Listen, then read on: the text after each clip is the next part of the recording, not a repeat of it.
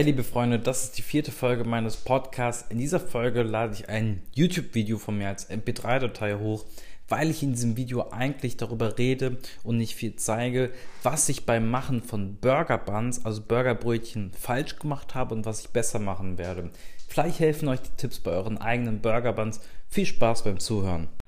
Was geht ab, liebe Freunde? Ich bin's Jan und willkommen auf meinem Kanal. Das ist nämlich heute kein normales Kochvideo. In diesem Video möchte ich euch drei Fehler zeigen, die ich persönlich beim Kochen gemacht habe. Und die möchte ich euch zeigen, damit ihr nicht dieselben Fehler macht wie ich. Es geht dabei dieses Mal nur um Burger Buns, also um Burgerbrötchen. Ich habe ja in der letzten Woche zwei Videos hochgeladen zu Burgern. Einmal den Big Mac, den ich selber gemacht habe, und einmal den Crispy Chicken. Bei beiden Malen habe ich meine eigenen Burgerbrötchen selber gemacht. Ihr könnt die Videos hier in der Beschreibung abchecken, wenn ihr mal den Big Mac nachmachen wollt oder den Crispy Chicken. Sind beide echt unnormal lecker. Und beim Big Mac Video habe ich tatsächlich das allererste Mal meine eigenen Burgerbrötchen gemacht. Ich würde nicht sagen, dass ich was falsch gemacht habe, sondern ich habe dadurch, dass ich öfter Burgerbrötchen gemacht habe in der Woche, gelernt, wie man die Rezeptur verbessern kann. Und in diesem Video geht es halt um diese drei Punkte. Im ersten Punkt geht es um das Rezept. Was kann man beim Rezept verändern? Was habe ich beim ersten Mal vielleicht nicht so gut gemacht? Was habe ich beim letzten Mal viel besser gemacht? Beim zweiten Teil will ich auch ein bisschen auf die Lagerung des Teigs eingehen. Und beim dritten Teil geht es um Feinheiten, die man beachten kann, damit man richtig leckere Burgerbrötchen kriegt, wie ihr zum Beispiel hier eingeblendet seht. Kommen wir zum ersten Teil, zu den Zutaten. Beim ersten Burgerbrötchen-Video Falls ihr es noch nicht gesehen habt, ihr könnt es in der Beschreibung abchecken. Es funktioniert auch, aber es ist nicht wirklich das Beste. Ich gehe jetzt mal da auf die Zutaten ein, die ich benutzt habe und welche ich verändern würde. Ich habe beim ersten Mal 250 Gramm Mehl, 1 Teelöffel Salz, 1 Esslöffel Zucker. Bis dahin ist eigentlich noch alles in Ordnung. Dann habe ich 50 Milliliter lauwarmes Wasser genommen. Das ist ein Pain Point. Ich werde gleich darauf eingehen, warum das nicht so gut war weil danach habe ich noch 120 Milliliter lauwarme Milch genommen.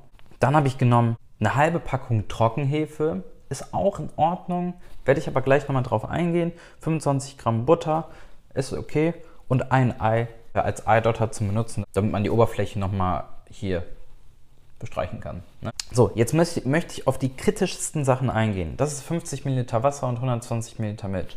Das war absolut viel zu viel Flüssigkeit auf die Menge an Mehl.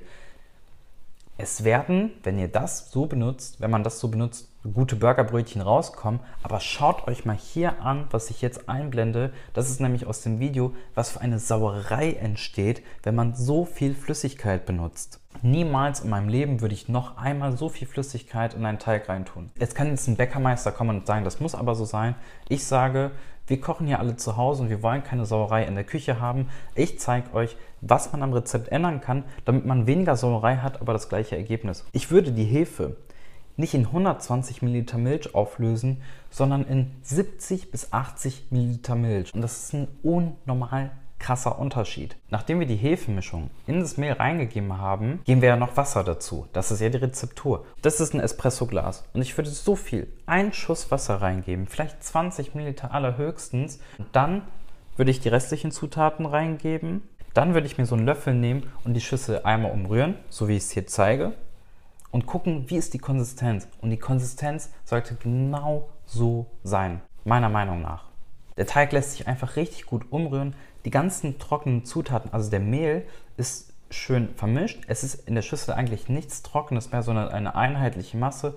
Und das ist der Punkt, wo man anfangen kann, mit der Hand zu kneten. Und ich zeige euch jetzt mal, wie man den Teig richtig gut mit der Hand kneten kann.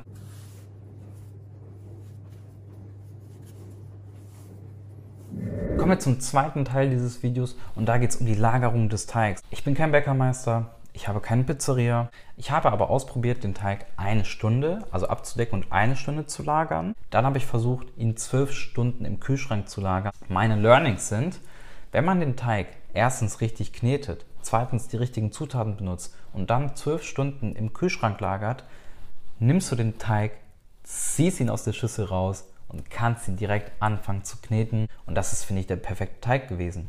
Aber ich kann wirklich auch sagen, wenn man die richtigen Zutaten benutzt und den Teig richtig gut durchknetet, dann reicht auch eine Stunde aus. Kommen wir damit zum dritten Teil dieses Videos und da geht es um die Feinheiten. Ich werde jetzt auf den ersten Punkt eingehen und das ist Wie groß und wie schwer sollte eine Kugel sein, die wir dann als Burger Bun sozusagen benutzen werden? Also eine Teigkugel.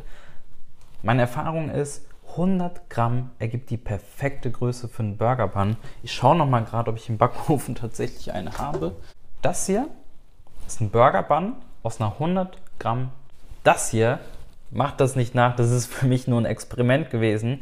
Das ist ein Burger Bun, wenn man ungefähr 120 Gramm bis 130 Gramm Teigkugel nimmt.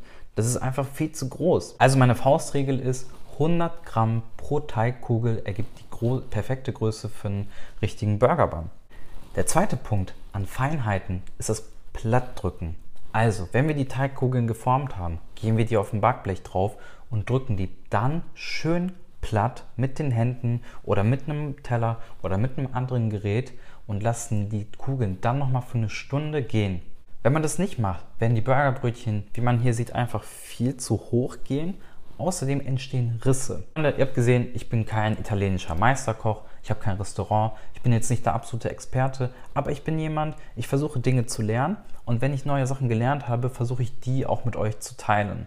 Und ich werde das Burger-Video, was ich neu gedreht habe, auch nochmal hochladen und ich möchte hier nochmal meine Learnings zusammenfassen. Das erste ist die richtigen Zutaten. Weniger Flüssigkeiten, etwas mehr Mehl und etwas weniger Hefe, damit man einen schönen Teig hat, den man richtig gut kneten kann. Der zweite Punkt ist, entweder 12 Stunden im Kühlschrank lagern oder eine Stunde auf Zimmertemperatur lagern. Der dritte Punkt ist, das sind die Feinheiten, die Burgerbrötchen schön platt drücken auf dem Backblech und die Kugeln sollten nicht größer als 100 Gramm sein. Schreibt mir mal bitte in die Kommentare, ob euch solche Videos gefallen. Soll ich mehr solcher Learning-Videos machen? Wenn euch dieses Video gefallen hat, gebt dem Video auch einen Daumen nach oben.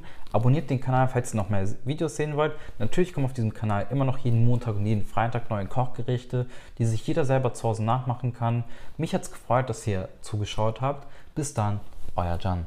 Das war's mit der Folge. Ich danke euch fürs Zuhören. Vergesst nicht, meinen YouTube-Kanal zu abonnieren, Jans Channel.